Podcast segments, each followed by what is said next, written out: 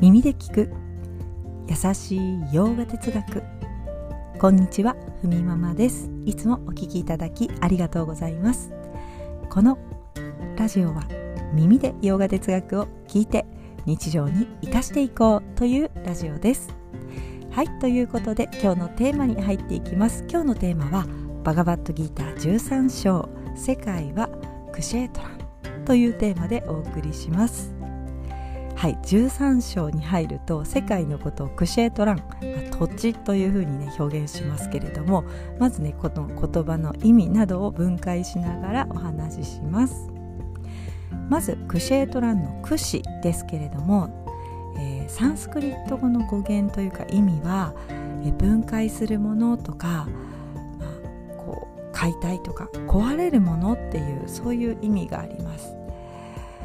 ので世界というのは、まあ、バラバラなものからできていていずれは解体し壊れるものというふうに考えられています、まあ、確かにこう5つの要素とか分けて考えられますよね、まあ、その中で生きている私たちこの体肉体霊波、ね、人間の体も世界だよというふうに伝えてくれますが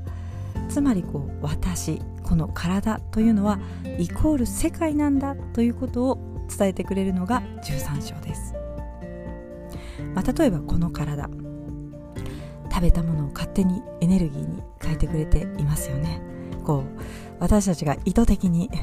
食べる時は意図的ですがその食べたものっていうのは自然とこう体の中であの動いてくれてまた循環していらないものをね外に出そうとしてくれます。私というある意味世界が、まあ、動きながら循環しそこにこう一つのね流れがちゃんと働いてますよね、まあ、この体というのも世界によって一時貸し出された有機的なこう土地みたいなものなわけです。もう貸し出されてるので言い換えてみればどう耕してもいいとね。ある程度の自由を与えようということなんですがさあではこの土地にどんな種をまいていこうかということです、まあ、それが行いになるわけですね。ちなみにこの世界というのは私たちに土地を貸し出して土地にねいい悪いとかっていうのはないわけですね。なので、まあ、ある意味いい種をまいて、ね、光を浴びて成長させていくこともできると。言い換えると経験を積んでいくことができる土地であり場所それが世界なんだということです。ちなみにこう体のことをねえー、シャリーラというふうな言葉で表しますがこれもこう儚いとか、まあ、一瞬ごとに壊れていくというニュアンスがあるこう言葉ですよね。こう語源っていうのも壊れていくものなんてありますけれども体は儚く頼りないものであり、まあ、経験を積む道具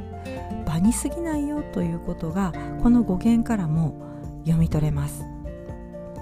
ただこう体というものをね、えー、この体が全てだとか、まあ、思っている文化というか言い換えるとこう見えているものが全てだ的なねあのそういったものがある文化というものは持ち物とか物質物質的な主義ねどれだけいいものを持っているかとかそれがその人の価値を決めているとなればまあ、この体っていうのもこう重要な意味があるわけですよね。でもその体をどう見るかなわけです。ヨガ哲学は儚いものだと。経験を積む場に過ぎないんだということを伝えていますし先ほどの物質主義的なものこれこの体が全てだとかこれが自分だっていうふうに、まあ、そういうふうに捉えると随分こう体に対する執着が強くなると思いませんか、ね、ヨガ哲学、ね、体は経験を積む場に過ぎなくて、まあ、言ってみればこうこのこの場所っていうのが集合体なわけですよね。いろんなものが細胞が集まってできていて、まあ、いずれそれは分解されてなくなる。そして循環していくもの、まあ、これに執着する必要なんてないよねってね。こんな風に私たちにこう聞いてくれてるというか提言してくれてるような感じです、まあ、変化するのが普通ということですよね。この与えられた土地、まあ、場所を使って経験できることを積んでいきましょうということです、まあ、この場でねどんなことをしてそしてどんな種をまいてどんな結果を摘み取っていくのか。やったこと行いの結果というのは実はこの体を手放しても、ね、次のせいに持っていけるわけです。経験をより深く